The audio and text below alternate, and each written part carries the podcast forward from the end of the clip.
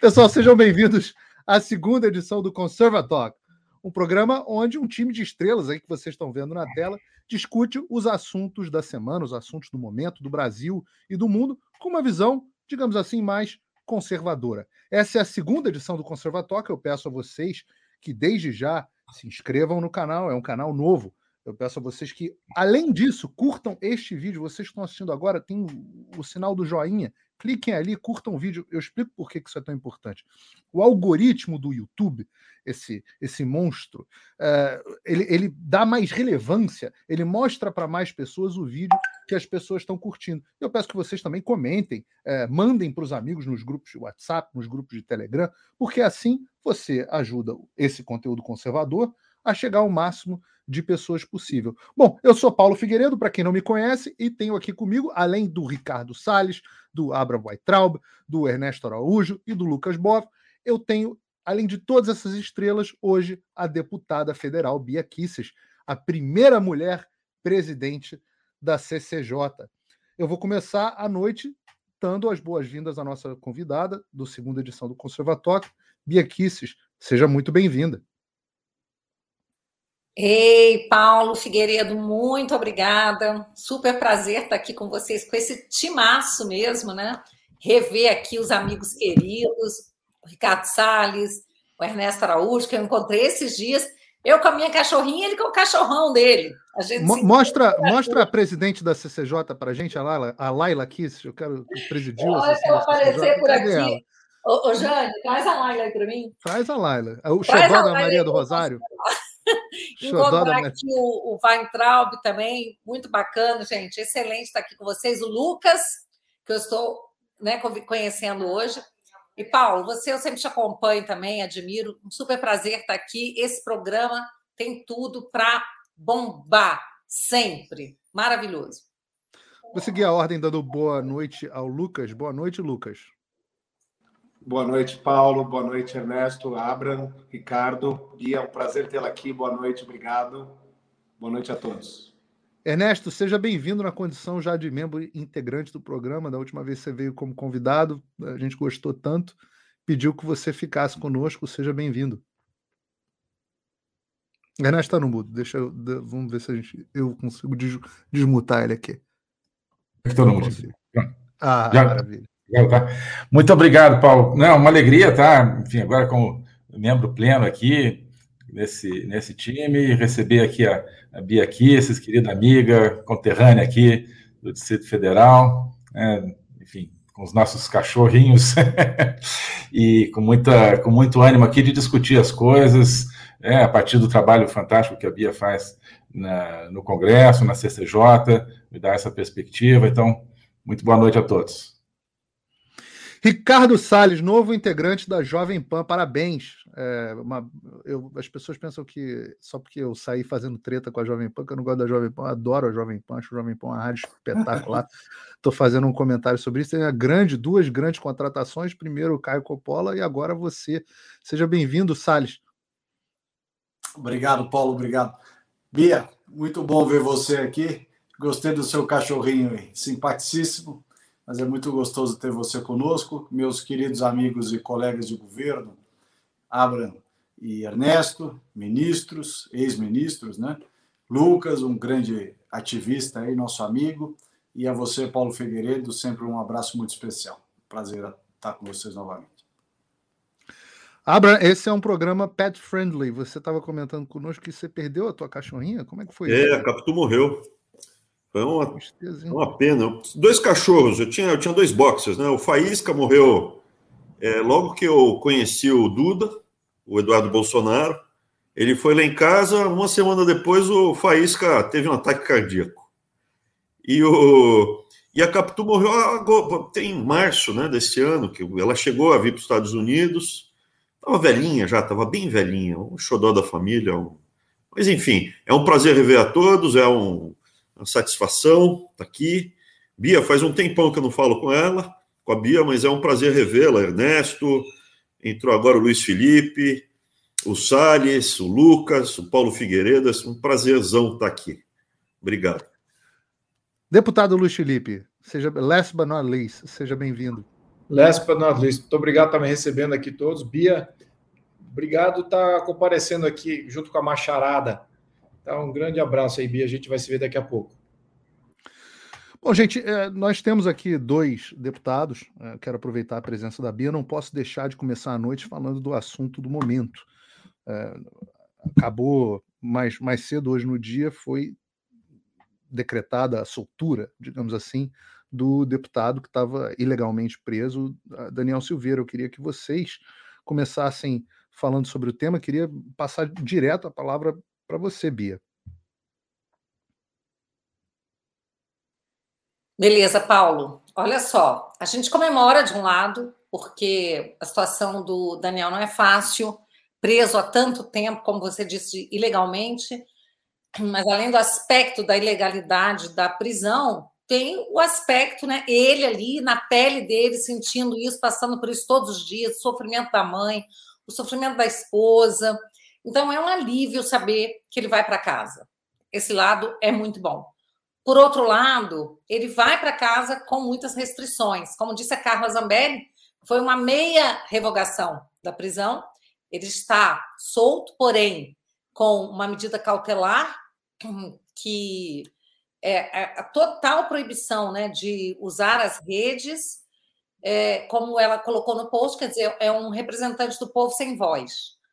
Mas, por hoje, eu quero comemorar que ele foi para casa, porque a gente fica preocupado, né, imaginando assim, todo o sofrimento dele e da família preso há tanto tempo.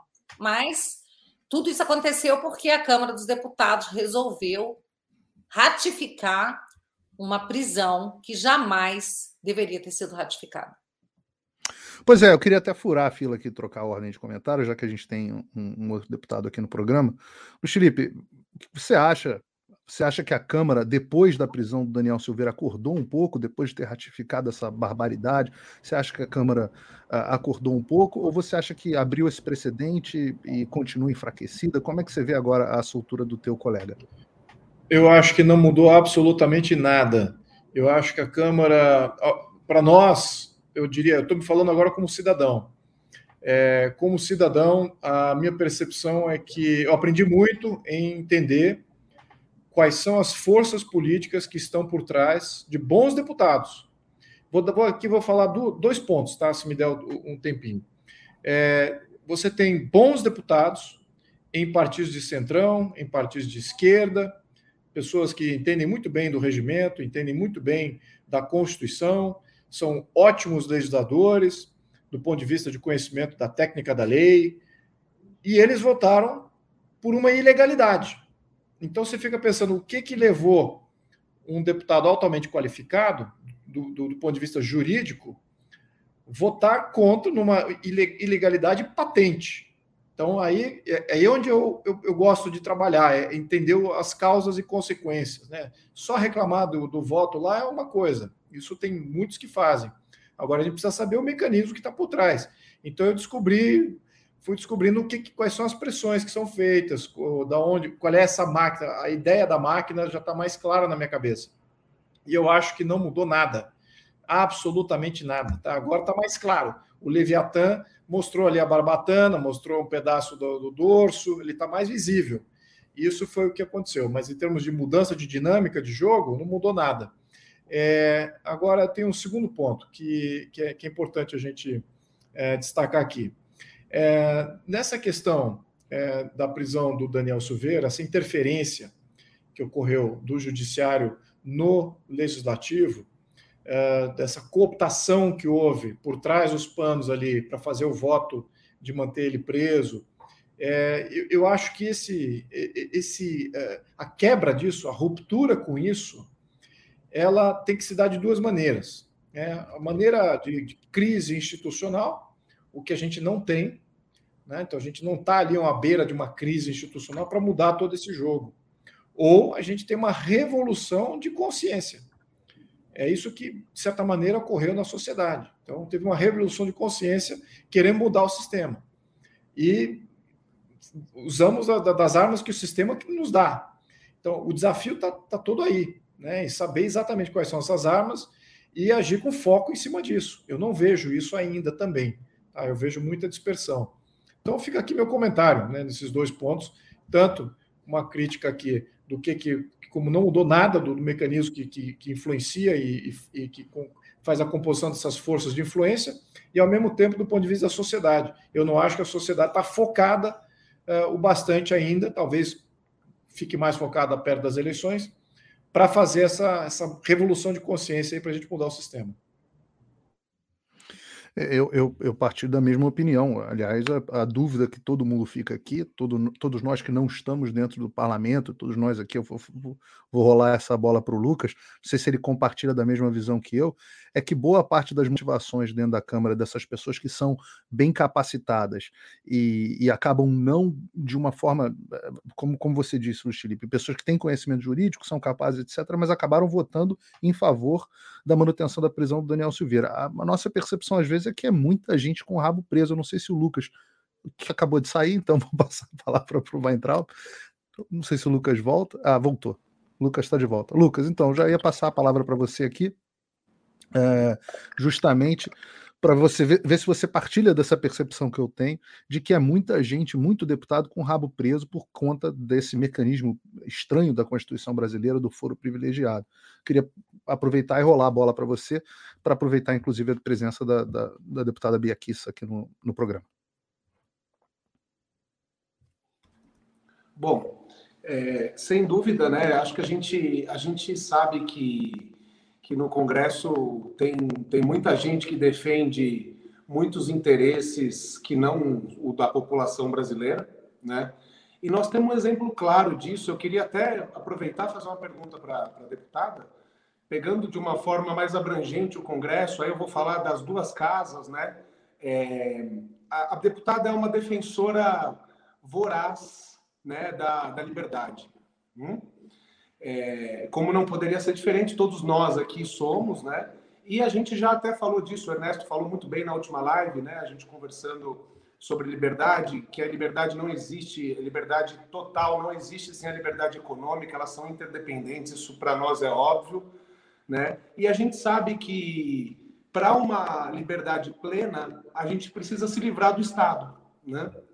A esquerda, inclusive, ela quer manter o Estado inchado, tanto para financiar o seu projeto de poder, para se manter no poder, quanto para, de fato, manipular a população como um todo.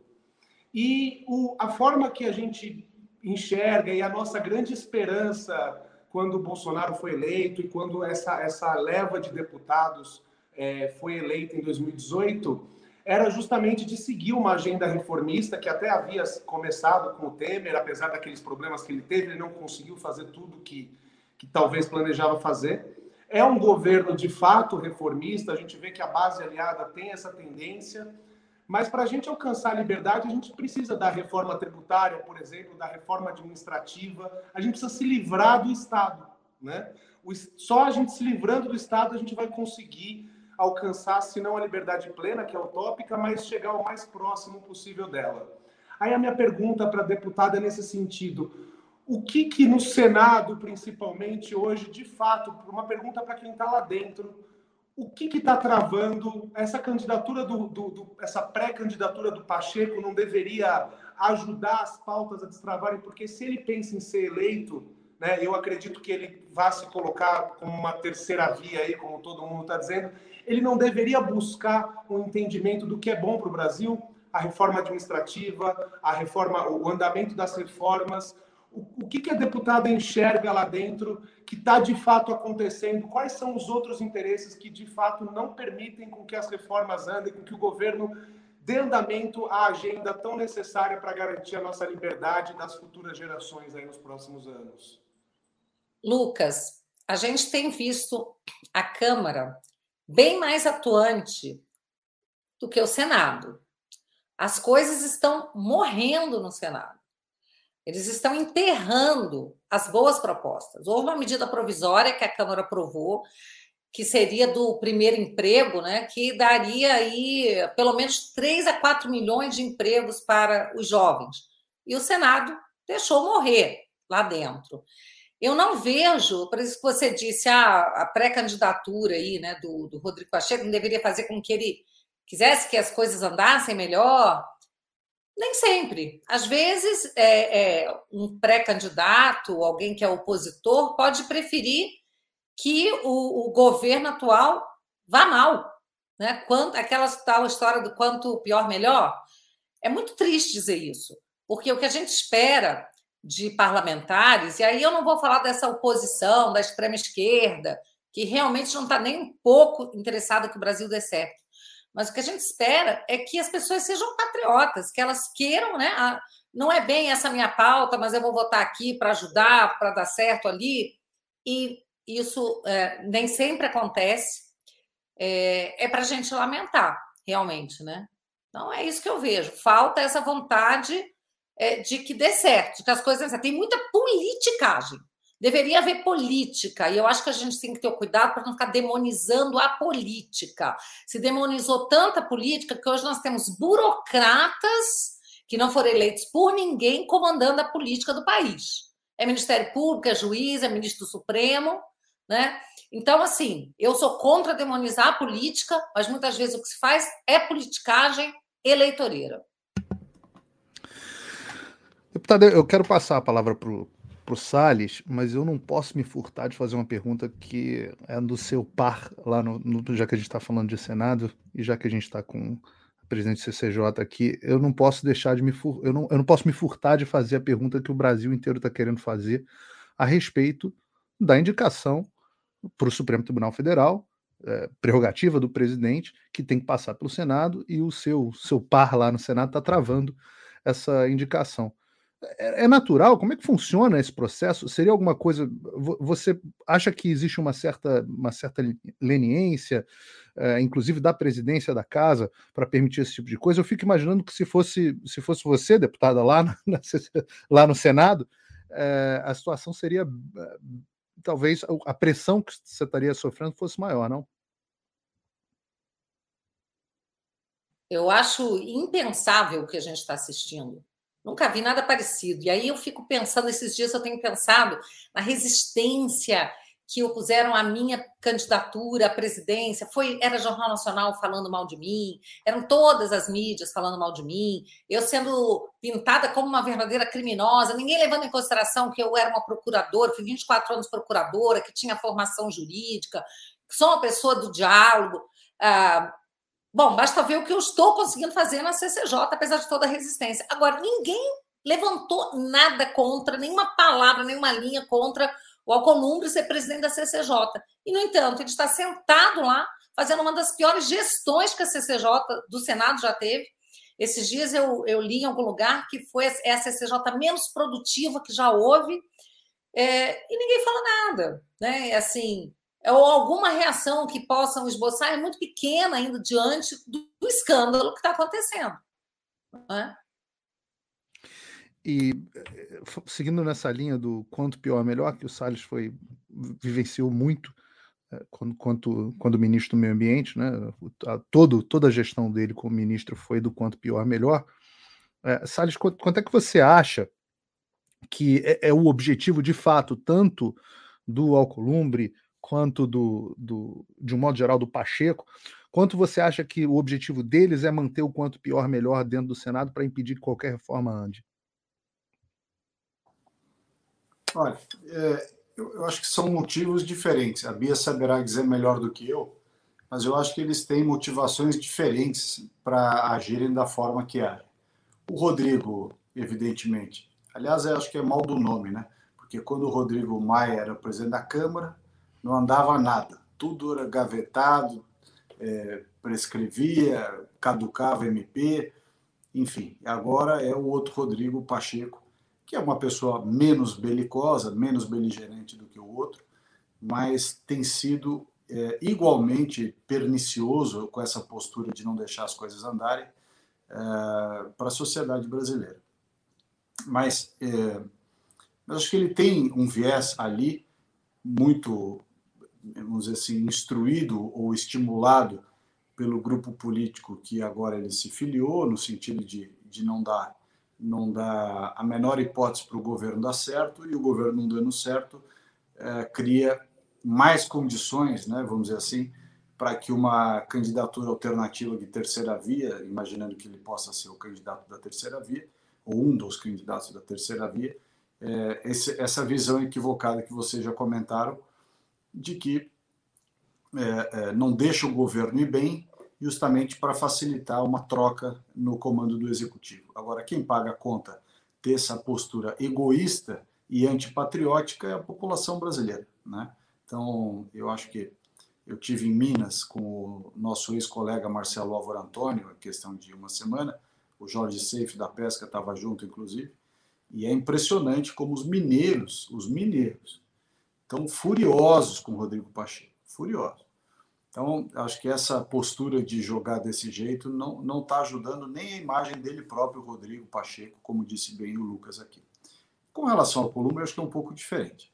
O Alcolumbre ficou magoado, porque deixou de ser o interlocutor do governo no Senado, enfim, passou a ser o Ciro, né? O Ciro é senador, agora ministro da Casa Civil, alguns desejos ou vontades do Alcolumbre talvez não tenham sido atendidas, e eventualmente também um acordo para um nome. Até pergunto aqui para a Bia qual é a visão dela nesse sentido, do porquê que ele está fazendo isso, e se isso que eu vou dizer faz sentido, mas que ele prefere um outro nome que não o André.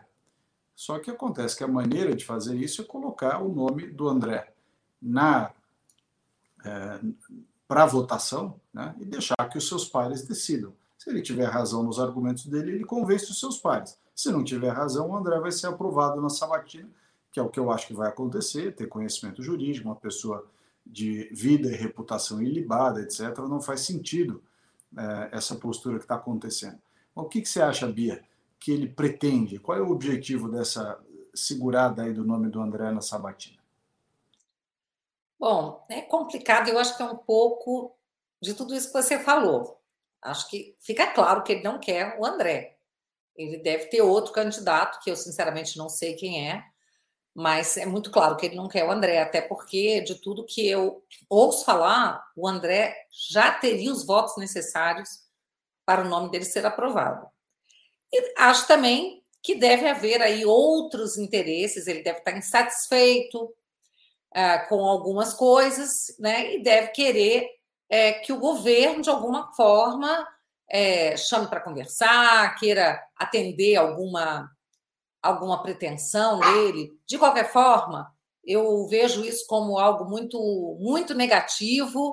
Eu acho que um presidente da CCJ jamais poderia se colocar nessa posição. Ele precisaria colocar para votar o nome, porque está ficando muito ruim. E eu queria, antes da gente seguir, eu queria pedir a você que está nos assistindo que fizesse uma gentileza. Apertasse esse joinha, esse sinalzinho do thumbs up, como a gente diz aqui, para que curtisse o vídeo e que também enviasse ao máximo de pessoas possível. Lembrando a vocês, o ConservaTalk é um programa muito novo, ele está na sua segunda edição, num canal novo, e apesar dos nomes de peso, a gente conta com você que está nos assistindo, para que você mande esse vídeo nos seus grupos de WhatsApp, nos seus grupos de Telegram. É muito importante, a curtida de vocês é muito importante também que se inscrevam no canal e, se possível, ativem o sininho das notificações. Eu queria seguir passando a palavra para você, Abraham, e permitindo que você também desse a tua opinião, na tua visão a respeito desse assunto. Você é uma pessoa que sempre foi bastante vocal a respeito do Supremo Tribunal Federal, e agora a gente tem a oportunidade a gente está só aguardando, na verdade, o tribunal está com composição incompleta, aguardando a confirmação do nome indicado pelo presidente. O que você, Abraham, atribui a essa demora, e como é que você enxerga o fato do presidente da CCJ estar sentado em cima dessa indicação, e também te dá a oportunidade de interagir com a nossa convidada.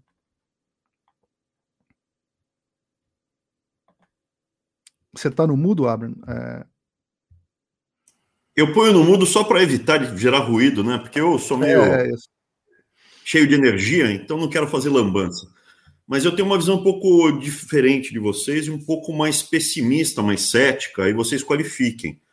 E eu não sou geralmente um cara pessimista, não, eu sou um cara otimista. Só que os fatos, eu procuro ver, assim, o que está por trás do tabuleiro. Vocês vão lembrar que alguns meses atrás começaram a ter manifestações em Cuba e várias pessoas manifestaram opinião, entendidos, experts, que agora o regime vai cair. Eu até gravei no YouTube e falei, não vai cair de jeito nenhum. O Alcolumbre, ele pode ter 1000 defeitos, mas ele não é burro. Ele não é burro e é uma pessoa extremamente habilidosa. Tanto é que ele conseguiu vencer o Renan Calheiros. Uma coisa assim, eu considero uma vitória extremamente forte. Conseguir derrotar o Renan Calheiros no Senado naquele momento. Ele foi muito destemido em se posicionar. Mas ele não é louco. Ele não dá ponto sem nó. Para ele ter feito um movimento contra o nome do André Mendonça dessa magnitude, veja, André Mendonça, por mais neutro que ele seja, como juiz, se ele for eleito para o STF, ele vai ficar com um pouquinho de mágoa nos próximos 30 anos contra o Alcolumbre. Para o Alcolumbre ter feito esse movimento, ele com certeza tem muita gente dando apoio para ele, e ele tem um grau de convicção que ele consegue ganhar essa batalha. Então, assim, não é questão de ser derrotista, simplesmente estou analisando. O Alcolumbre não é louco. Ele fez um movimento com uma pessoa que, contra uma pessoa que, se for eleita ministro do STF, vai ficar com mágoa contra ele durante 30 anos. Eu acho que ele tem o apoio de muita gente para fazer isso.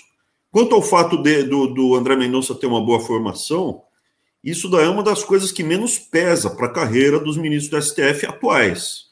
A maioria não tem mestrado, é graduação pelada. É só uma graduação em direito e acabou. E eu te dou um monte de ministros e ex-ministros que eram doutos, sabedores, o Celso de Mello, Marco Aurélio Mello também, tudo é graduação pelada. Atualmente tem um monte de graduação pelada aí no STF. Então, assim, esse argumento que, meu Deus, eu diria o seguinte, tem o real politics. A gente está lidando com um jogo agressivo, muito pesado. Do outro lado, são pessoas sem limites de ação. E a atuação do Alcolumbre, ela está sendo dentro do que é a regra do jogo. A gente está falando aqui de futebol de várzea. Ah, mas na Copa das Nações, não sei o que lá. Não, isso aqui é futebol de várzea. Tem canelada, tem cotovelada, tem bicuda na bola, fura a bola, tem de tudo. O Alcolumbre joga muito bem. Tanto é que ele conseguiu ganhar. Lembra como foi a votação do Senado? Nós, conservadores, temos que saber que o jogo é bruto, é agressivo. E o outro lado, temos que estar preparado para isso. O fato de nós não utilizarmos esses recursos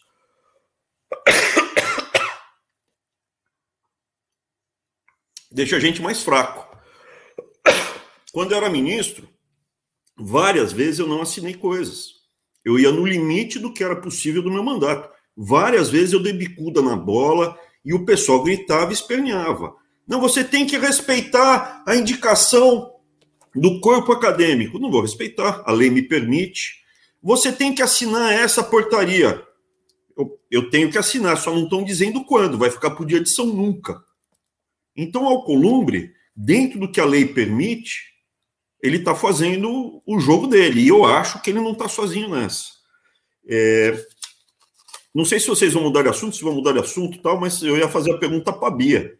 Capricha, é isso mesmo. Só que é um outro assunto, posso dar continuidade? Não sei se alguém vai querer. Posso mudar de assunto já? Faz de conta que você está em casa, Abraham. Eu estou em casa, né? Há bastante tempo, né? Uma coisa que eu tenho visto, então, nesse primeiro tom, eu considero, eu vi a Bia em atuação, o Luiz Felipe, são parlamentares assim, diferenciados, são conservadores. Ah, mas falta um ponto aqui que não é conservador, outro que não é, mas ninguém é 100% conservador. Mas são parlamentares, a bancada conservadora, técnicos, corretos, bacanas. Desculpa. Eu queria saber, na visão da Bia, primeiro, quantos parlamentares você vê como conservadores no Congresso e no Senado, conservadores de verdade. Número, não precisa nomear eles, né? São poucos, mas não precisa nomear. Só uma ideia de números. E por que você se considera, se você se considera conservadora, e por quê?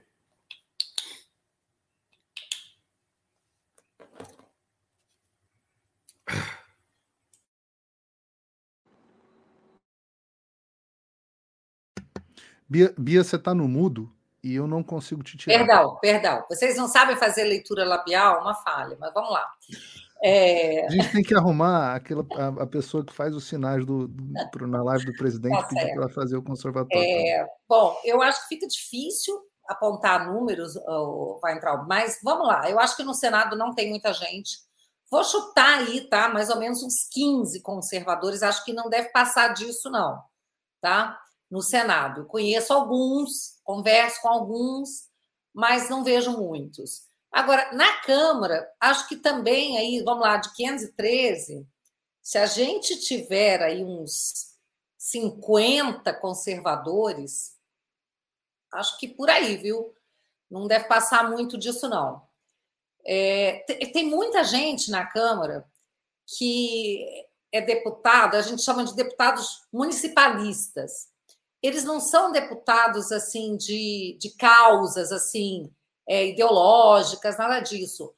E até quero dizer assim, que eu conheci bons deputados, são gente boa, são bacana, tudo, mas se você fala para eles que eles são conservadores, eles rejeitam até esse título, esse nome, sabe? E são pessoas que estão preocupadas muitas vezes em levar verba, emenda para o município, quer cuidar de questões da educação, da saúde, fazer obra. Essa é a grande preocupação de muitos deputados, tá? Agora, que se digam, né, assim, que se dizem conservadores, eu acho que deve ter aí beirando 1,50. Bom, eu sou uma pessoa, assim, que me considero conservadora na questão dos valores, porque eu sou aquela pessoa que não sou uma pessoa revolucionário, que quero mudar as coisas, acabar com tudo e mudar tudo de forma revolucionária. Eu quero conservar aquelas coisas que eu considero que são boas e mudar as coisas que eu considero que devem ser alteradas. Então, eu acho que isso é um conservador. E tem uma visão liberal na economia. É assim que eu me qualifico. Mas você falou assim, ninguém é 100% conservador. Eu acho assim que a gente não é 100% nada, né? Porque a gente... Na vida a gente vai evoluindo, aprendendo com as experiências, vai mudando de ideia, mudando de opinião. Agora a gente tem a essência da gente, né? Agora eu sou uma pessoa muito de me lançar nas coisas, sabe? Não sou uma pessoa de ter muito medo. Então muitas vezes eu vivo experiências novas. Por exemplo, eu como procuradora de Estado, ao mesmo tempo eu era mestre de reiki, que era uma coisa meio impensável, as pessoas não entendiam muito, né? Mas eu sou uma pessoa assim que eu falo que eu acho que eu tenho vivido aí umas 3, 4 vidas em uma vida só, né? É assim, eu não gosto muito assim de rótulo, sabe? Mas eu me vejo como uma pessoa conservadora de tudo que eu vejo que é um conservador, mas sem extremismo. Vou trazer um conservador extremista para a conversa e fazer uma pergunta provocadora para ele, como provocador que sou. Ernesto, e no Itamaraty, quantos conservadores tem lá dentro? Mais de 50 ou menos de 50? Ernesto está no mudo. Depois eu quero ouvir a opinião do Luiz Felipe para ver se ele concorda um pouco aí com essa conta ou se ele vai dizer que esse conservador só tem um. Olha, 15 no Senado, 15 no Senado, não sei onde é que você viu 15. Se tiver 3, para mim está de bom tamanho já. Não, Itamaraty é menos de 50, certamente, mas em parte porque as pessoas não conhecem o pensamento conservador, porque partem de estereótipos a respeito do pensamento conservador que foram implantados nessas pessoas, através da educação, etc., ao longo dos anos, ao longo das décadas, né? Se criou uma atmosfera anticonservadora no Itamaraty, como se criou em praticamente todas as instituições ao longo do tempo. Então, pela pressão, pela peer pressure, né, pressão dos pares e por outras circunstâncias, as pessoas se afastam daquilo, não querem nem saber, não querem nem conhecer, começam a criticar sem conhecer. Então, assim, eu acho que os pouquíssimos seriam muito mais se houvesse uma exposição maior ao pensamento conservador e essas pessoas tivessem a sensação de que elas podem ser conservadoras, né? Então, eu no Itamaraty eu tentei ampliar o espaço de discussão, incluindo o pensamento conservador no Instituto Rio Branco, na FUNAG, obviamente, e de outras maneiras, né? E ao longo do tempo lá, me impressionou muito quando eu chegava, às vezes, isso aconteceu várias vezes. Vou dar um exemplo, chegava numa visita presidencial ou ministerial em algum país e vinha lá o pessoal da embaixada, e uma vez, por exemplo, um colega diplomata veio e falou: Ernesto, eu queria te agradecer porque você fala de Deus, entendeu? Porque eu sempre tive vontade de poder exercer de alguma maneira a minha convicção, a minha fé dentro da minha carreira, né, de maneira totalmente compatível com a carreira, e sentia que não podia, né? Então isso acho que é um exemplo concreto de pessoas que um conservadorismo, né, abafado. Eu sei que, né, questão de religiosidade, de fé em Deus, não é o único componente do conservadorismo, acho que é um componente central, mas enfim. Mas acho que para dar uma ideia desse abafamento do sentimento conservador que existia no Itamaraty e que voltou a existir completamente depois que eu saí, porque né, está se fazendo um esforço muito grande para, digamos, voltar a ser como era antes, aquele Itamaraty medíocre, aquele Itamaraty totalmente irrelevante para a grande transformação nacional, né? O que faz parte de uma mudança geral, infelizmente, estou falando aqui, claro, com muita sinceridade, de uma mudança geral dentro do governo, né?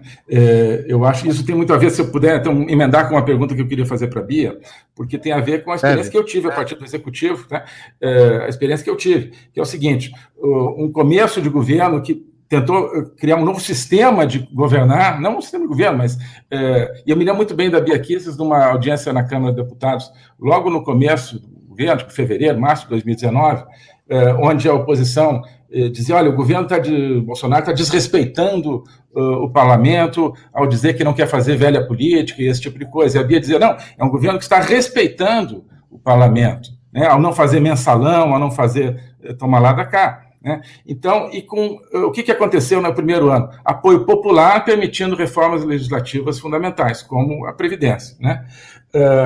A partir do segundo ano de governo, sobretudo a partir do começo da pandemia, né, deram um jeito de mudar esse enfoque, e passaram a convencer o presidente de que ele precisava fazer o velho presidencialismo de coalizão, de que ele precisava deixar de querer fazer uma nova maneira de governar o país, de que ele precisava... Né, e foram conseguindo, aos poucos, voltar. Né? E agora, no terceiro ano, nós temos uma realidade praticamente idêntica à que sempre se teve no Brasil. E aí minha pergunta é o seguinte...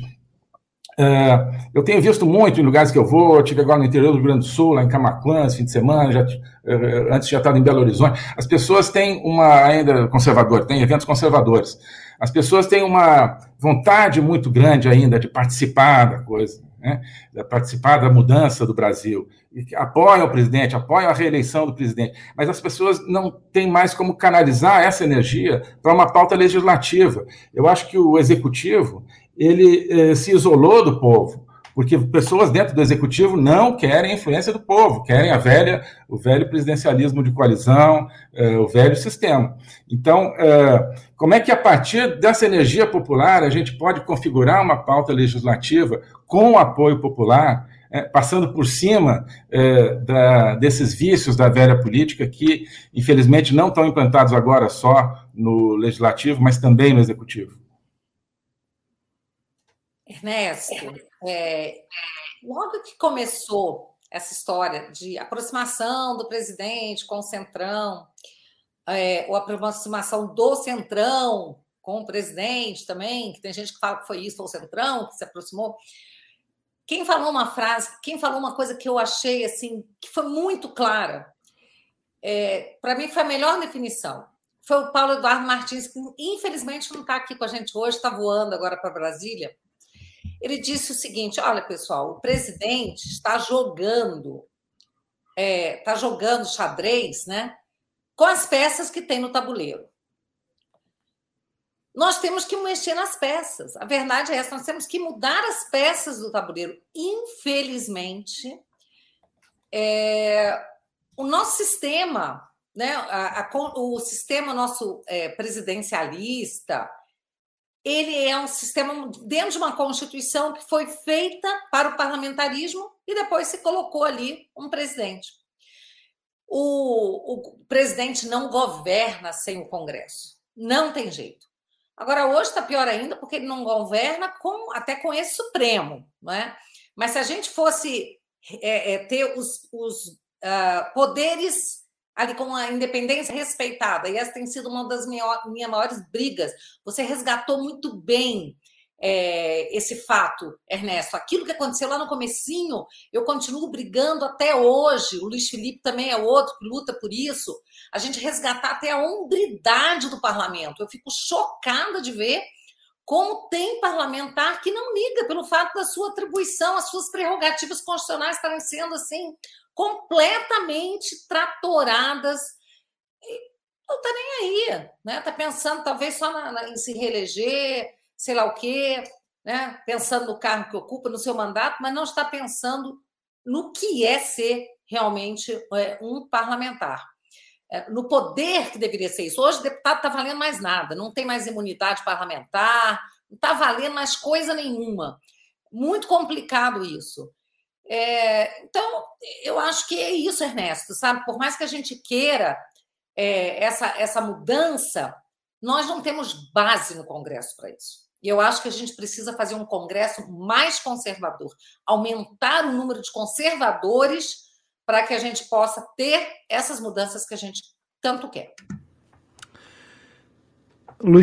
Deputado Luiz Felipe, eu queria primeiro voltar àquela pergunta da tua avaliação, se você acha que realmente tem 50 deputados conservadores e 15 senadores conservadores, avaliação mais ou menos ali da Bia, que diverge um pouco da avaliação do Abra, e também aproveitar para a gente tocar num ponto que eu acho fundamental, queria passar a palavra para você, que é um ponto que é muito caro para a tua plataforma e também muito caro para a Bia, que é o tema da liberdade e das violações das liberdades que estão acontecendo o tempo inteiro no Congresso. Tem projetos importantes aí da Bia nesse sentido.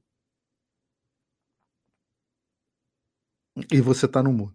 Fica todo mundo no mudo. Aí quando volta, a gente esquece, obviamente. Pegamos o hábito aqui. Olha, com relação a conservador coerente, eu concordo com a Bia. Acho que o número é perto dos 50 na Câmara. No entanto, que há um número muito maior de conservadores, ao menos de que se ofendem com o progressismo promovido aí pelos partidos de extrema esquerda, aí o número é bem maior. Aí eu diria que o número está mais próximo para 250, talvez uma maioria aí de 300 ou mais. Agora, conservador coerente mesmo, que defende aquilo que a gente não cansa aqui de falar, né? Não só na questão de valores morais, valores de família, defende costumes, defende a pátria, a soberania da pátria, defende a livre iniciativa e não abre mão de nenhum desses, são muito poucos, tá? São muito poucos. Volta e meia, a Bia é uma das poucas, tá? Eu gosto muito da Bia porque eu sou muito rigoroso nisso, ideologicamente eu sou muito rigoroso. Voto toda hora conforme esse meu rigor, muitas vezes a web aí não entende da onde eu estou vindo, então acho que é todo tipo de um voto cruzado aí, traidor e tal, mas não importa. Não busco aplauso de ninguém. Eu estou sendo coerente. Então, esse tipo de voto, eu diria que a Bia é a que mais se aproxima, se você puder me colocar aqui como sendo um dos mais coerentes, né, na questão de voto conservador, a Bia é a que mais se aproxima, né, uma das que mais se aproxima de como que eu voto. Né? Mas volta e meia você me trai aí, né, Bia? Volta e meia você não está alinhada comigo, não. Mas na questão do Senado... É que o Bolsonaro é mais bonito que você, Luiz, sorry. Eu concordo. Eu fiquei velho e gordo rápido. Eu era um espetáculo antes, tá, Bia? Então, te garanto isso. Mas a política faz isso com as pessoas. Mas, ó, só para terminar... Ele era um príncipe. A questão do Senado é mais dramática, infelizmente. Ali não há nenhum conservador coerente ou que seja mais rigoroso em termos ideológicos e eu diria que a maioria ali é velha política, máquina velha. E, de fato, você para eleger um senador hoje, você precisa do apoio da máquina para se eleger. o apoio popular é secundário, né? Você geralmente está dependendo do apoio de um governador existente, ou de um presidente, ou de grandes partidos que estão ali no seu estado para você se eleger. Então, geralmente não é alguém de primeiro mandato que vai para Senado. Precisa de apoio de máquina, das instituições, de vários políticos renomados, etc. Então, o Senado realmente é uma causa... Nesse atual Senado é uma causa perdida. Acho que aí fica a missão aqui para os ativistas, de pensarem bem nesses 27 novos senadores que serão eleitos aí, porque precisamos de senador com coragem que vai pautar impeachment. Acho que essa é a prioridade número 1, né? Que vai pautar impeachment de qualquer um, tá? Aqui, em todos os nomeados que eles fazem a ratificação. Lembrando que o Senado faz a ratificação da maioria das nomeações do chefe de Estado, tá? Então, tem uma missão importante aí para fazer impeachment. Acho que seria um início aí muito promissor de um novo Senado, se for eleito com esse rigor. Enfim, então fica aqui meu parecer, tá? Eu acho que a gente está ainda muito desprovido de bons candidatos na Câmara, que sejam mais rigorosos, e, obviamente, que o Senado, então, está não há ninguém lá. Mas um já influencia. Eu noto isso. Bia, por favor, me corrija. Eu acho que uma vez que você coloca um liberal ou um conservador dentro de uma comissão, e ali estamos pautando ali um voto, ele é capaz de mudar o voto de toda a comissão. Eu já vi isso acontecer algumas vezes, tá? Porque a argumentação é nova e nós somos os donos dessa argumentação. E o outro lado nunca escutou isso. Então, chega até como um choque você usar fato, você usar lógica, você usar história, você usar tradição, você usar hábitos que são visivelmente incontestáveis. Ao passo que o outro lado só tem narrativa, só tem emoção, só tem... E é muito fácil você debelar isso, sabendo como é que você desestrutura o argumento. Enfim, meus amigos, é isso. Obrigado.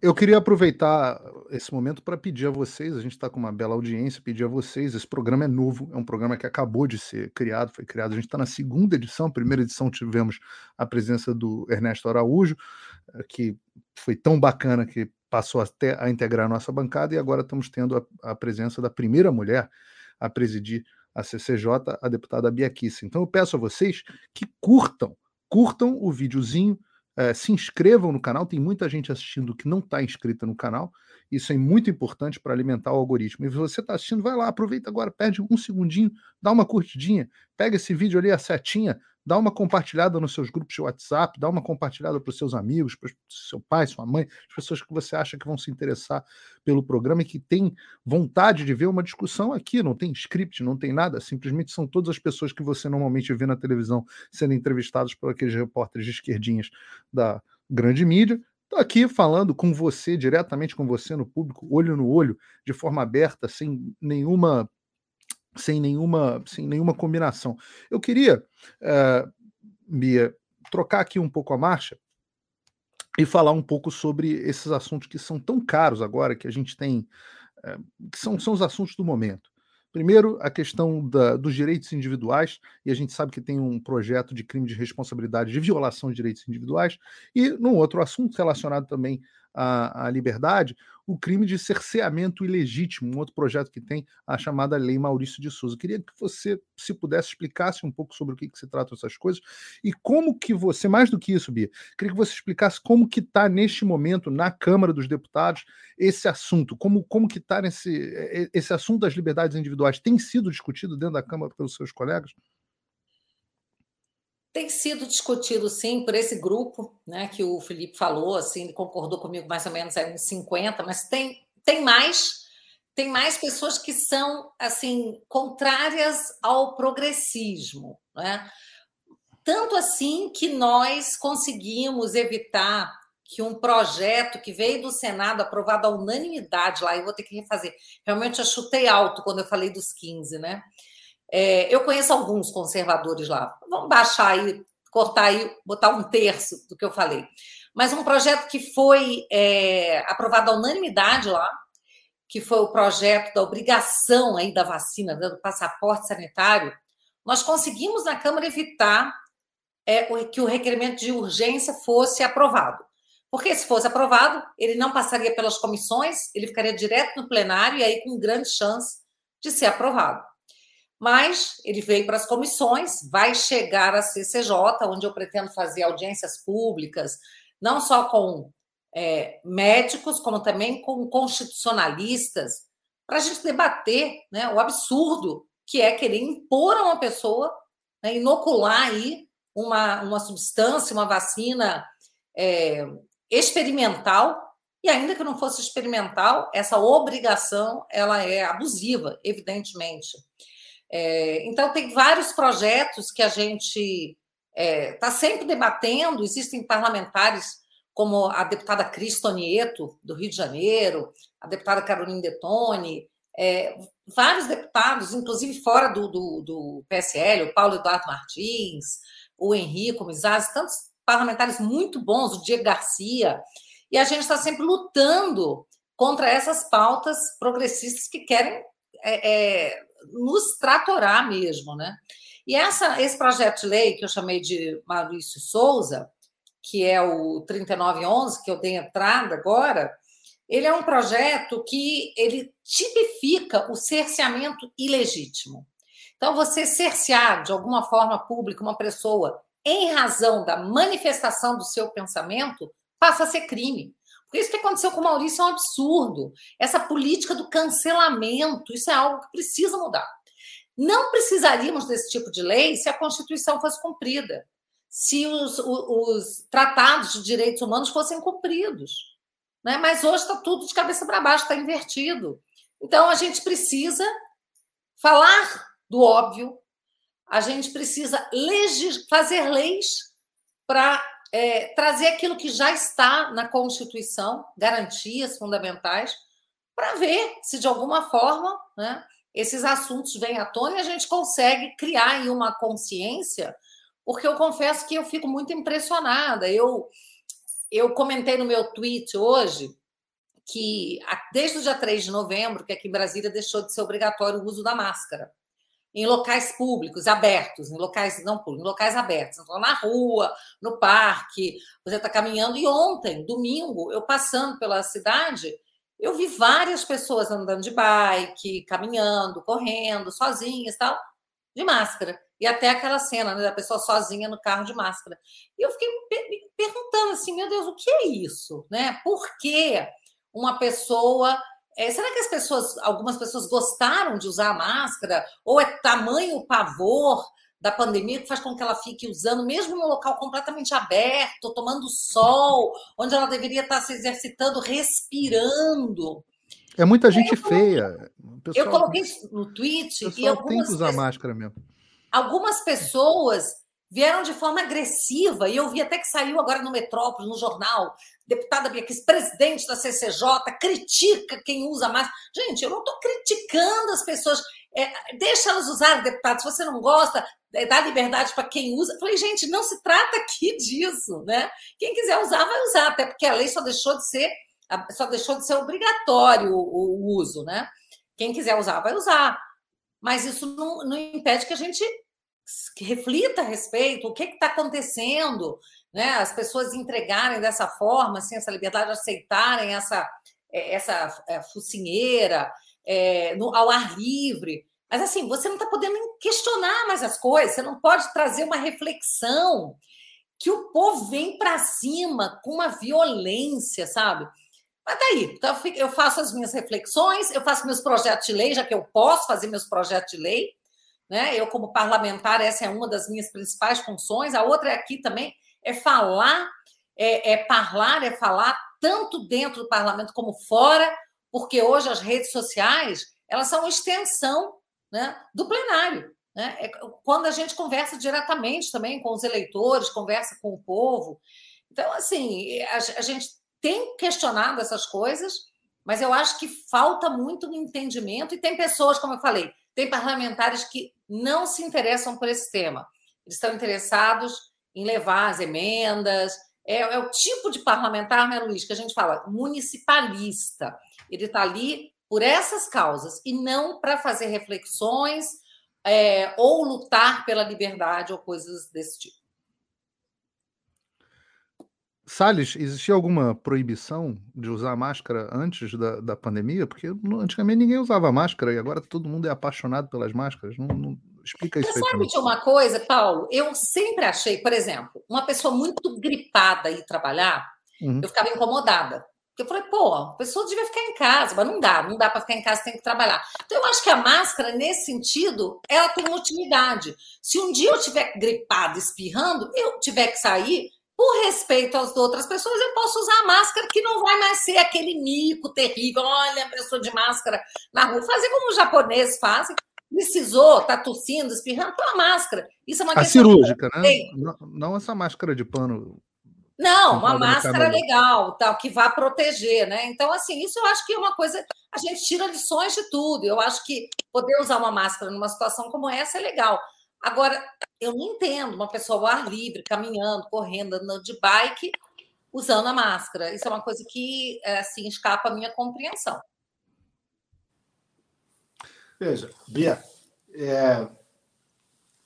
de fato, as pessoas estão muito assustadas com essa coisa toda da pandemia, e ter deixado as pessoas em casa mudou mesmo um pouco. Acho que deu algum tilt aí no software, né? Você vê pessoas tendo atitudes e até com uma certa agressividade entre si, às vezes entre os amigos, nos grupos de WhatsApp.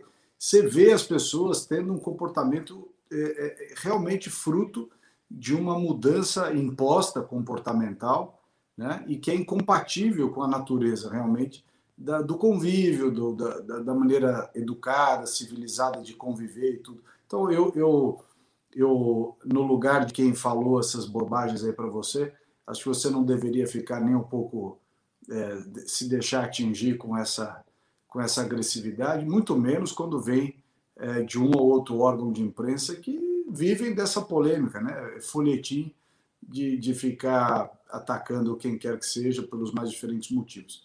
Mas tem uma coisa que eu queria te perguntar, Bia, interessante aqui, porque o Ernesto certamente passou por isso no Itamaraty, inclusive eu e ele, nós temos grande liberdade um com o outro. Cansei de ligar para o Ernesto e falar assim, Ernesto! O Abraham deve ter passado por isso lá na educação, e eu queria perguntar se você passa por uma determinada coisa que eu vou te perguntar aqui na CCJ. Depois de 20 anos da esquerda no poder e com um grau de aparelhamento brutal, né, nos órgãos de assessoramento, nos órgãos que deveriam ser técnicos, mas disfarçam de técnico, às vezes, opiniões que são claramente ideológicas, né? Qual é o grau de aparelhamento e como é que você lida cada vez que você, por exemplo, quer um parecer ou quer um determinado andamento na CCJ, etc., e você vê que o establishment, né, aquela turma permanente que serviu a diferentes presidentes de CCJ e de outros momentos da civilização, e a turma faz um corpo mole danado e fala assim, deputada, não dá para fazer esse parecer, fere o artigo 4º do parágrafo 5º da norma não sei o quê, bababá, tentando te meter um cabresto para você não fazer. Você que é procuradora é mais fácil, mas tentando te meter um cabresto para não deixar você fazer aquilo que é a tua orientação política e as suas bandeiras pelas quais você lutou quando foi candidato e será candidato novamente no ano que vem. O Ernesto eu sei que passou muito por isso, porque a gente arrancava os cabelos. Eu falava, Ernesto, não é possível que fulano de tal tomou uma posição dessa, nomeou ciclano, falou com Beltrano. Como é que pode, né? Em pleno governo Bolsonaro? E o Abraham certamente teve essa experiência lá na educação também. Como é que é lá na CCJ? Conta aí. Bom, eu acho que eu tive uma sorte, que é assim, quando eu cheguei na CCJ, houve um boicote, até mesmo por parte de servidores. A CCJ foi completamente esvaziada. Eu fiquei sem nenhum servidor. Então, eu tive que montar a minha equipe, principalmente trazendo pessoas de fora que não eram da Câmara dos Deputados, usando os cargos comissionados para trazer pessoas para trabalhar. Então, eu montei uma equipe excelente. E consegui uma pessoa que ficou treinando, passando o trabalho, passando o serviço. Por outro lado, eu convidei o Silvio, que é o servidor assim, mais antigo da casa, e foi já secretário-geral da mesa, e também foi perseguido, também foi maltratado pelo fato de que ele foi o secretário-geral na época do impeachment, do Cunha. E aí as pessoas não têm entendimento de que ele era um servidor que estava fazendo o trabalho dele. Então, a esquerda, algumas pessoas da esquerda chegaram a agredir o Silvio. Imagina, um cara, um senhor respeitado, super respeitável, e que é dos mais antigos da Câmara. Então, o Silvio ele foi escolhendo a dedo também pessoas da confiança dele e trouxe para a CCJ. Menina, eu posso te dizer que eu acho que eu tenho a melhor equipe da CCJ, tanto formado com as pessoas que eu trouxe de fora, pessoas da minha confiança, que eu trouxe da Procuradoria do DF também, como as pessoas que o Silvio trouxe. Então, eu sou muito feliz, eu não tenho esse problema que você citou. Inclusive, com relação aos assessores legislativos, o que acontece? Você pede um parecer, eles perguntam assim, você quer que seja a favor ou contra? Isso é muito bacana, porque se eles forem dar um parecer para um deputado do PT, eles vão achar os fundamentos para dizer que aquilo ali é inconstitucional, é legal. Por exemplo, se eles quiserem... Já para mim, eles vão achar os fundamentos para dizer que aquilo é legal, é constitucional. Já aconteceu de eu devolver parecer, porque veio desse estilo que você falou, super burocrático, não era aquilo. Eu falei, não quero desse jeito. Eu sou favorável a esse projeto. E aí o consultor conseguiu achar justificativas para que o projeto pudesse ser aceito. Então, nesse caso, assim, eu acho que a gente tem um pouco mais de sorte do que o ministro Ernesto teve, ou talvez aqueles burocratas do executivo, né, que não querem mover uma palha para ajudar o novo governo. Na Câmara, eu acho que eles são acostumados a lidar com parlamentares de ideologias diferentes, mentalidade diferente, e eles acabam se adaptando. Lucas, eu queria passar a palavra para você, mas antes eu queria fazer um agradecimento ao nosso patrocinador, o Getter, a rede social que é contra o cancelamento, a favor da liberdade de expressão. Uma rede social onde você pode falar tudo o que você falaria na rua, na praça, etc., sem o risco de você ser cancelado pela estagiária de cabelo azul lá das outras redes sociais, militante justiceira social. No Getter você pode falar tudo o que você poderia falar que seja dentro da lei. Quase todos nós aqui que participamos do programa estamos dentro do Getter. O ConservaTalk está dentro do Getter. Siga lá, ConservaTalk. E eu queria agradecer a eles o patrocínio do programa e passar a palavra para o Lucas. Lucas, te pedi também, porque a gente já está ultrapassando uma hora de programa, para que a gente faça uma rodada agora final com o Lucas, o Abraham e o Ernesto. Bate pronto, comentários mais curtos, e pedir para a Bia também comentários mais curtos para a gente não ficar com um programa muito longo. Papum, então, vamos lá. Ô Paulo, eu acho interessante o caminho que a gente seguiu aqui nessa live. Eu, pelo menos, que nunca ocupei nenhum cargo público, diferente dos gigantes que estão aqui participando. Para mim é muito interessante da gente ouvir a visão de quem está lá dentro mesmo. As minhas perguntas são sempre nesse sentido um pouco, né? No Senado, de fato, nós temos um problema. A solução talvez passe aqui pelo ConservaTalk, quando você abre a tela e aparece todo mundo, tem 5 nomes que facilmente transformariam o nosso Senado aí brasileiro numa próxima legislatura, né? São 5 nomes de peso. Agora, a Bia era procuradora, né? O Ricardo comentou, salvo engano, na primeira legislatura, né, Bia?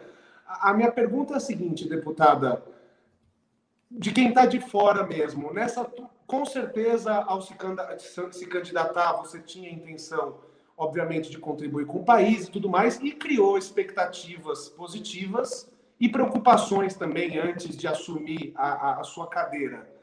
Caminhando para o teu último ano do primeiro mandato de muitos, com certeza, para o bem do Brasil, o que a senhora diria que foi a tua surpresa mais positiva e a tua maior decepção ao, de fato, assumir a cadeira, assumir o cargo de deputada? A despeito dessa questão, a questão da liberdade, a gente sabe que vem sendo cerceada, tudo, mas considerando as expectativas e as preocupações que a senhora tinha criado antes de assumir, o que a senhora enxerga de mais surpreendente como positivo e negativo após 75% aí do mandato completado, vai? Lucas, quando eu fui eleita, eu tinha duas pretensões. Uma delas era ser a primeira mulher presidente da CCJ. Eu queria muito isso e consegui. Então, isso foi uma das coisas que mais me marcaram assim, positivamente. A outra pretensão minha era chegar ao final do meu mandato tendo uma aceitação por parte dos meus eleitores que me permitisse sonhar com algum cargo, ou sonhar em ser reeleita, ou sonhar em, de repente, concorrer ao Senado, ao governo, seja lá do DF, seja lá o que fosse. Eu queria terminar o meu mandato com uma boa aceitação. E, bom, hoje eu me vejo nessa situação. Não significa que eu vá ser reeleita, porque voto é uma coisa difícil, muito difícil de ter, e Brasília é um dos locais, né, o Distrito Federal mais difíceis de você se eleger, tendo em vista que são apenas 8 deputados federais, e para o Senado essa é uma candidatura de uma vaga só, então é bastante difícil. Mas quando eu saio na rua, quando eu estou num restaurante, quando eu estou em algum lugar, as pessoas vêm falar comigo com tanto carinho, elas me abraçam, vão me pedir para tirar foto, ser deputada, você me representa, graças a Deus, foi o melhor voto que eu já dei na minha vida, isso e aquilo. E também nas redes sociais eu recebo esse carinho, esse apoio, esse feedback do Brasil inteiro. Então eu te digo assim que eu já me considero uma parlamentar de sucesso por ter alcançado isso. Agora, se eu vou conseguir ser reeleito ou não, aí já é outra história. Não existem garantias de forma alguma. E do pior, agora eu preciso falar da pior coisa. Eu nunca imaginava que, sendo uma pessoa como eu sou, com a minha vida, o meu passado, a minha forma de agir, uma pessoa correta, uma pessoa muito transparente, aguerrida, que eu fosse estar a essa altura da minha vida em 2 inquéritos no Supremo Tribunal Federal, num relatório da CPI. Então, isso é uma coisa que eu considero revoltante, indigna. Eu entendo que é do jogo, então eu estou aqui pronta para continuar lutando. Mas eu te digo, eu jamais imaginava que isso pudesse acontecer, porque isso assim extrapolou o nível da loucura que eu pensei que a gente fosse atingir durante esse mandato, né, do presidente Bolsonaro, esse primeiro mandato. As coisas aceleraram demais. Eu acho que antes da gente ter um presidente de direita que defendeu os nossos valores à frente da cadeira do Planalto, né, como líder da nação, que a esquerda ela ia cozinhando galo ali, né, ia avançando com ideologia na escola, esse tipo de coisa, ideologia de gênero, doutrinação, parará, roubando, desviando. Mas eles tiveram que acelerar. E aí, minha filha, isso é uma coisa que me surpreendeu muito negativamente. Mas a senhora não precisa mandar fechar a praia se quiser dar um mergulho, né? Não precisa de segurança, só aí já é missão cumprida, né deputada? Graças a Deus. Isso me deixa muito feliz. Graças a Deus, né? Abraham, você é um cara que já sentiu, inclusive, esse tipo de perseguição no cangote, aí na pele. Queria te pedir para fazer também uma pergunta bate-pronto aí para a Bia. Não, eu acho fantástico a oportunidade de falar com a Bia. Eu considero a Bia e o Luiz Henrique estão aqui, são dos poucos parlamentares que eu vejo com convicção com os ideais deles. Eles foram 2 dos 7 que votaram contra o Fundeb, a ampliação do Fundeb. 2 dos 7 em 513 deputados. Isso é, a gente está enfrentando um monstro gigantesco, um leviatão, um sistema, um mecanismo.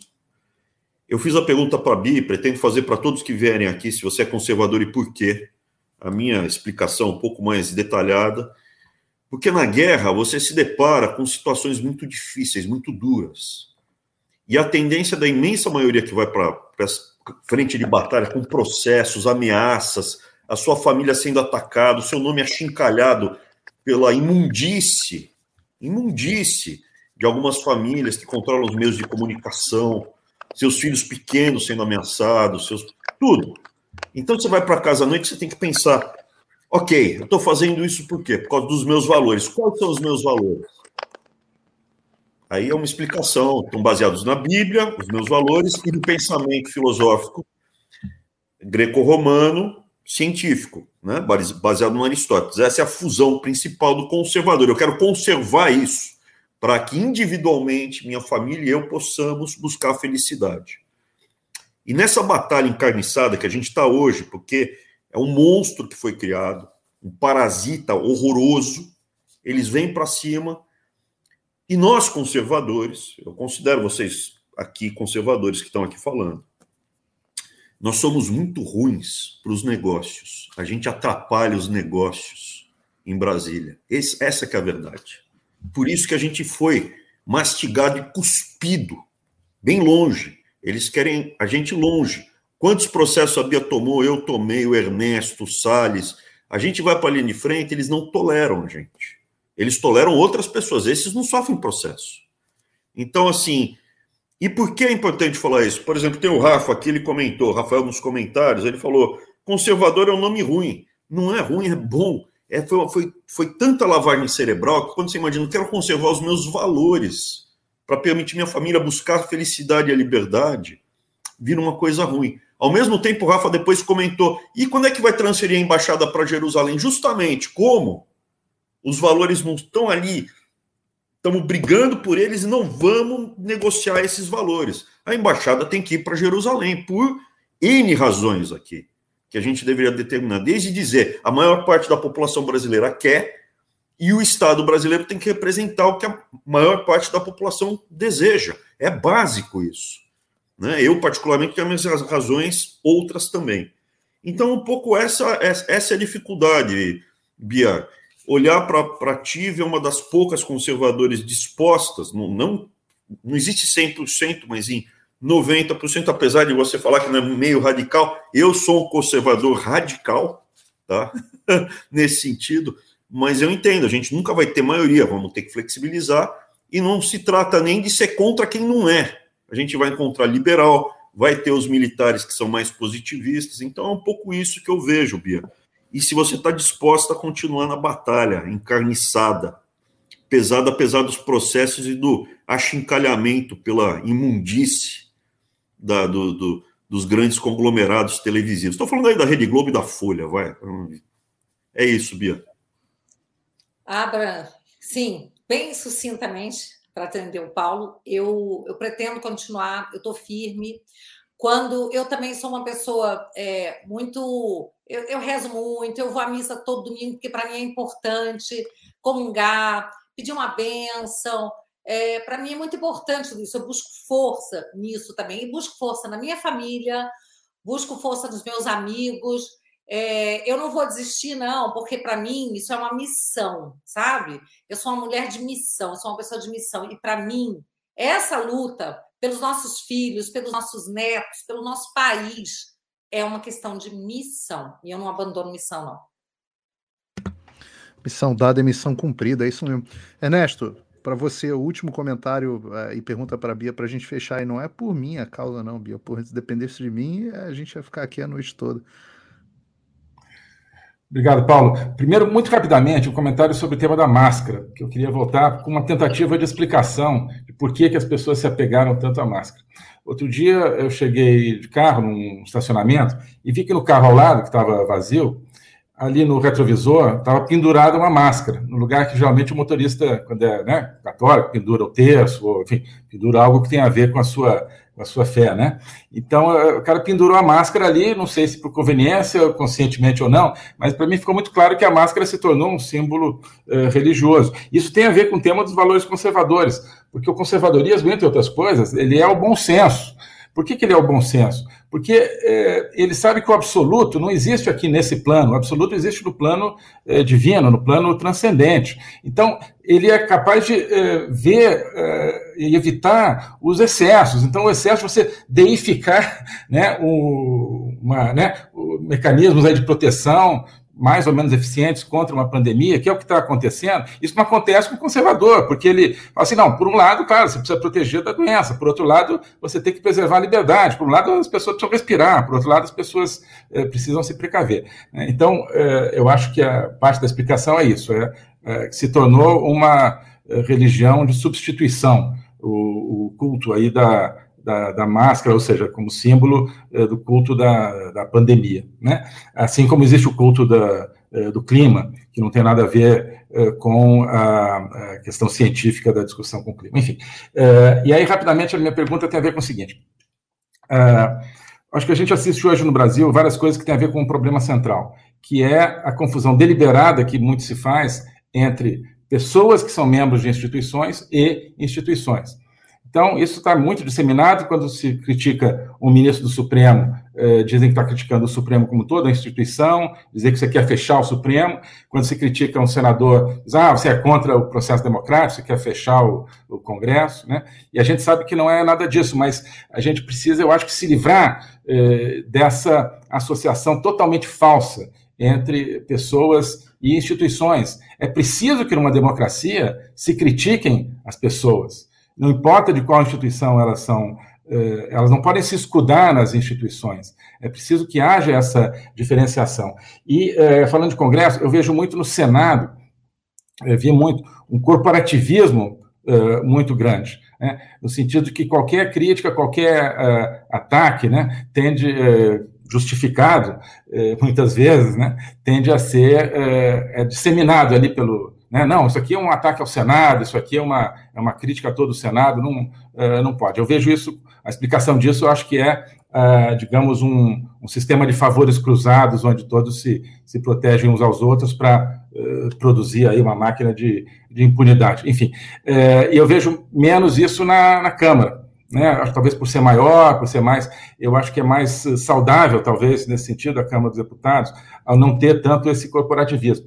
Então, eu queria te perguntar, com a tua experiência, claro, na Câmara, e a Câmara, enfim, temos aqui dois excelentes deputados, né, evidentemente dos melhores, do nosso ponto de vista aqui, os dois tenho orgulho de chamar de meus amigos, e tem deputados péssimos, né? E a gente sabe que quando a gente está falando... mal daqueles PS, mas não está falando mal da Câmara dos Deputados, nem querendo fechar a Câmara dos Deputados, né? Então, queria te perguntar como é que a gente pode, como é que o sistema de pensamento brasileiro pode mudar e deixar de ter essa identificação de pessoas com instituições? Eu acho que primeiro é preciso parar de nos censurarem, não é? Porque agora virou realmente essa inversão. Se a gente critica... Eu, por exemplo, como advogada, uma pessoa do direito, né, que conheço, eu não sou obrigada a engolir qualquer decisão do Supremo, porque dizem, mas o ministro Supremo é quem interpreta a Constituição. E eu estou vendo eles interpretarem contra texto expresso da Constituição, eu não sou obrigada a aceitar. Então, eu vou e critico aquela decisão. Isso não significa que eu queira fechar Supremo, mas o que acontece, assim, realmente dá para falar dos deputados, as pessoas apontam, criticam, o que é saudável, mas no Senado, cada senador é uma instituição. Eles têm isso, sabe? E no Supremo, cada um é um imperador, são 11 imperadores. Agora, só nós na Câmara temos um príncipe, tá? Então, eu acho que...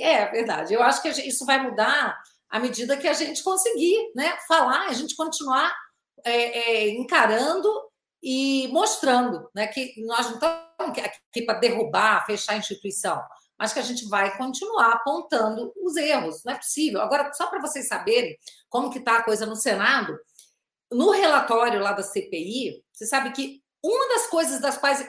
um fato que eles trouxeram para me acusar de incitar ao crime, sabe qual é? O projeto de lei 4650, de minha autoria, de 2020, que revoga o uso obrigatório da máscara, que coloca a máscara como sendo facultativa. Então, a minha atividade essencialmente parlamentar, que é fazer um projeto de lei, foi colocada no relatório do CPI como exemplo de um crime que eu cometi. Pessoal, eu, por mim, ficaria aqui mais uma hora conversando com a deputada Bia Kicis, com todos vocês, esses nomes espetaculares, mas já passamos bastante de uma hora, a gente tem o objetivo aqui de fazer um programa de uma hora, mas com um assunto com uma convidada dessas e com um time tão bom, é impossível de ficar tão pouco tempo. Eu queria agradecer a presença de todos, começar agradecendo ao deputado Luiz Felipe de Orleans e Bragança, e dar a oportunidade aí para ele dar boa noite para o pessoal. Meu tempo. Olha, onde é que nós estamos? Todo o país desenvolvido tem uma Constituição que protege a sociedade e protege o território, todo o país. Isso é padrão. E todo o país desenvolvido tem um partido conservador que defende a Constituição. Ele é constitucionalista por excelência. Onde que nós estamos no Brasil? Temos uma Constituição que não é amiga da sociedade, que é controlar, dominar, governar a sociedade, não protege o país em sua soberania, de todo, muito pelo contrário, abre o país para a influência de grupos de interesse, e somos dominados por eles. Ao ponto que, vejamos aqui, temos aqui presentes ministros que não eram benquistos por essas forças, eles eram mal vistos por esses grupos de interesse. Esses grupos de interesse, agindo com a estrutura política que existe no Brasil, foram vitoriosos. E a sociedade ficou sem três grandes representantes ali da nossa ala. E não temos um partido conservador para poder defendê-los. Muito menos uma capacidade de você focar e armazenar esse poder político que vem da sociedade. Então está tudo disperso.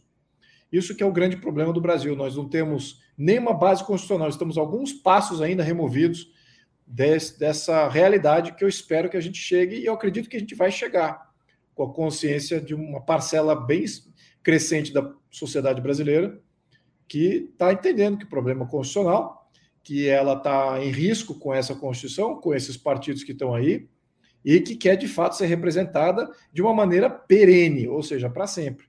É aqui onde estamos no prelúdio disso. Espero que todos aqui tenham um sucesso incrível nas suas vidas políticas, sociais, econômicas, etc., porque a influência que eles carregam é muito importante.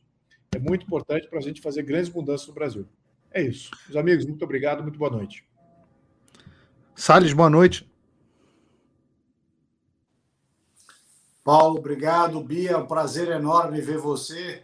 Ainda que virtualmente, a próxima vez que eu te encontrar, eu vou botar uma máscara aqui só para brincar com você. Mas é sempre muito gostoso ouvir as suas histórias, enfim, e mais do que tudo, poder compartilhar a alegria de ter você, a primeira mulher presidente da CCJ no Brasil. Muito obrigado a todos, ao Lucas em especial, ao Abraham, ao Ernesto, ao Felipe, você, Paulo, que sempre muito competentemente media os nossos debates. Uma boa noite a todos, um prazer enorme. É uma honra. Lucas, boa noite para você também. Boa noite, Paulo, obrigado. Mais uma vez, obrigado pela forma como conduziu aí. Ao deputado Luiz Felipe, né, um dos melhores parlamentares que nós temos aí, com certeza. O ministro Ricardo, o ministro Abra, o ministro Ernesto, obrigado. Bia, uma menção honrosa à Laila aí, que chegou a presidir a CCJ, né? Muito melhor do que muita gente que está por lá, com certeza. Obrigado, mais do que uma honra, é um prazer ouvir a senhora falando e explicando os meandros aí da política de quem está vendo de dentro. Obrigado, parabéns e continue com um bom trabalho, que o Brasil precisa de mais Bias lá dentro, com certeza. Uma boa noite a todos e obrigado pela audiência. Abraham, boa noite. Boa noite, Paulo. Obrigado, prazer de novo ter você aí organizando todo o bate-papo, o debate. Obrigado a você que está escutando a gente, aos colegas Ernesto, Salles, Luiz Felipe, Lucas... E especialmente para a Bia, prazer revê-la, Bia, sorte para ti, você está lá na frente de batalha, e é uma batalha longa. Hoje o Daniel, que injustamente ficou preso durante um longo período, assim como um monte de gente está sendo presa, foi solto da prisão, mas ele ainda não tem a principal liberdade, que é a liberdade de expressão. Não por um acaso, o símbolo dessa nova era que a gente vive é uma máscara, que amordaça a nossa capacidade de falar. Eu espero que essa liberação do Daniel, porque ele não teve a liberdade dele prontamente estabelecida, seja já fruto das denúncias que foram feitas para a Corte Interamericana, internacional. Mais denúncias estão sendo feitas. Eu e o Arthur, a gente está hoje trabalhando em organismos internacionais, a gente está apurando muita coisa e vendo muita coisa aqui fora. É um movimento global e eu acho importante a gente fortalecer os conceitos do movimento conservador, as nossas bandeiras pelas quais a gente não vai abrir mão no futuro, porque esse movimento global vai engolir a gente. Se nós não lutarmos... Teve um cara que comentou, é o Alberto Almeida, que tem que sair rápido do Brasil, é um movimento global. Você vai ter que lutar ou virar escravo. E eu tenho certeza, eu tenho certeza que eu vou voltar para o Brasil porque eu escolhi lutar na trincheira do Brasil, que é a minha pátria. Mas você vai ter que lutar em algum lugar. Todo mundo aqui ou vai virar escravo. E o Brasil vale a pena lutar. Eu acredito que existe uma massa crítica que a gente consiga virar esse jogo, porque o mecanismo veio para cima da gente com tudo, espelhou, mastigou, a gente jogou fora, mas foi uma batalha. A guerra a gente vai ganhar. Bia, boa sorte. Fica com Deus, todo mundo aí. Abraço. Ernesto, boa noite.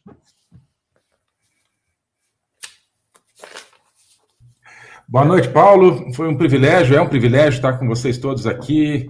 Bia, hoje, muito especialmente, claro, Paulo, Luiz Felipe, Ricardo, Lucas, Weintraub, Abraham.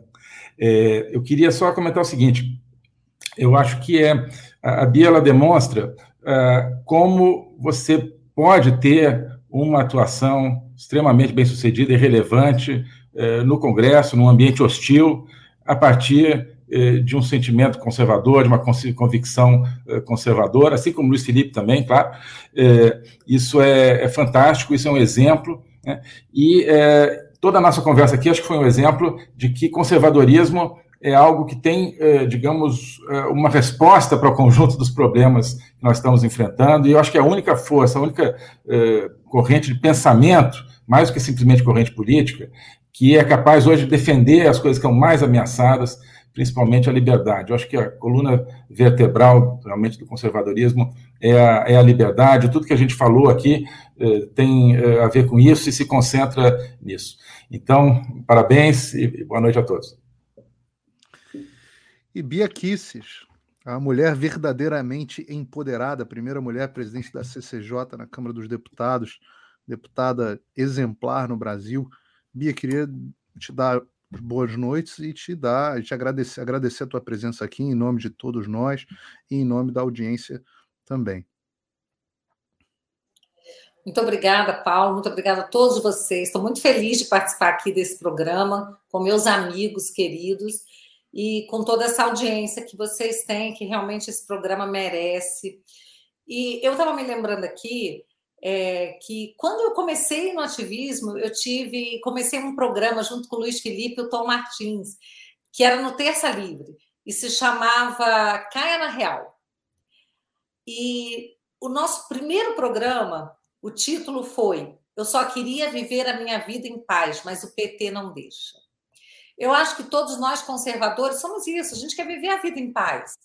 A gente quer poder estudar, trabalhar, contribuir com a sociedade, casar, ter nossos filhos, deixar um legado para os nossos filhos, ter amigos, poder ir à sua igreja, praticar a tua religião, a tua crença. É isso, viver a vida em paz. O PT não deixa. Hoje não é mais só o PT. Hoje tem esse movimento globalista. Hoje são os progressistas. Todos esses não querem deixar que a gente viva a nossa vida em paz. E é por isso que a gente precisa seguir em frente, a gente precisa estar unidos, a gente precisa se reconhecer, a gente precisa continuar se encontrando, né? Pessoas que compartilham dos mesmos valores. Lembrei aqui do Constantino, que eu até achei que fosse fazer parte também do ConservaTalk. Tem tanta gente boa, o Alexandre Garcia, tanta gente boa, né? Que a gente está encontrando nesse caminho, e a gente precisa ficar próximos, porque nós temos assim muita luta pela frente, muito que resistir, tá? Pelo bem, né, da nossa pátria, da nossa família, dos nossos amigos e dos nossos descendentes. É isso. Bia, você fez uma menção aqui ao Terça Livre, eu achei interessante, porque nós temos 3 ex-Terça Livre aqui no programa, né? E todo mundo aqui, acho que talvez só o Lucas não, mas todo mundo aqui passou pelo Terça Livre, o Ernesto inúmeras vezes, o Abraham também, o Salles também, todo mundo passou pelo Terça Livre, que foi covardemente fechado, temos um órgão de imprensa sendo covardemente fechado por ordem do ministro Alexandre de Moraes, que bloqueou todas as contas e basicamente inviabilizou e ainda mandou prender ilegalmente o fundador do Terça Livre, Alan dos Santos, que eu tenho certeza aqui que é lembrado por todos aqui nos comentários com frequência, e no dia que puder vai ser convidado aqui nosso do programa. Eu queria mais uma vez agradecer a presença de todos, agradecer a vocês da audiência por terem ficado conosco até agora, lembrando, esse é um programa novo, um programa semanal, estamos na 2ª edição, um canal novo, então é muito importante que vocês se inscrevam e mandem esse vídeo para os seus amigos, para que as pessoas tomem conhecimento do canal. É um processo, as coisas vão acontecendo aos poucos, esse programa já teve uma audiência ainda maior do que o último, e eu tenho certeza que a audiência vai crescer sempre.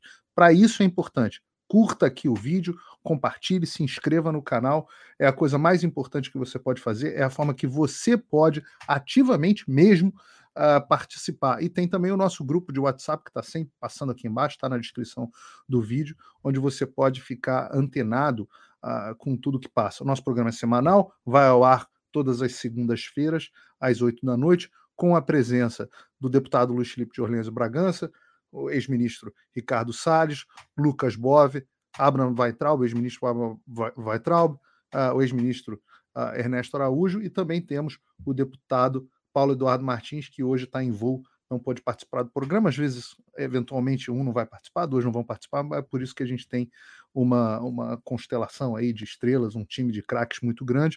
Hoje, com a nossa convidada, deputada Bia Kicis, e nas próximas edições, sempre com um convidado especial. Acompanhe também as nossas redes no Getter, no Instagram, no Twitter, naturalmente nosso canal no YouTube, tem Facebook também, todas as redes, mas a mais importante é o Getter, que é a rede da liberdade de expressão e patrocinadora do nosso programa. Eu vou terminar o programa dando uma boa noite a vocês e deixando uma mensagem do nosso patrocinador.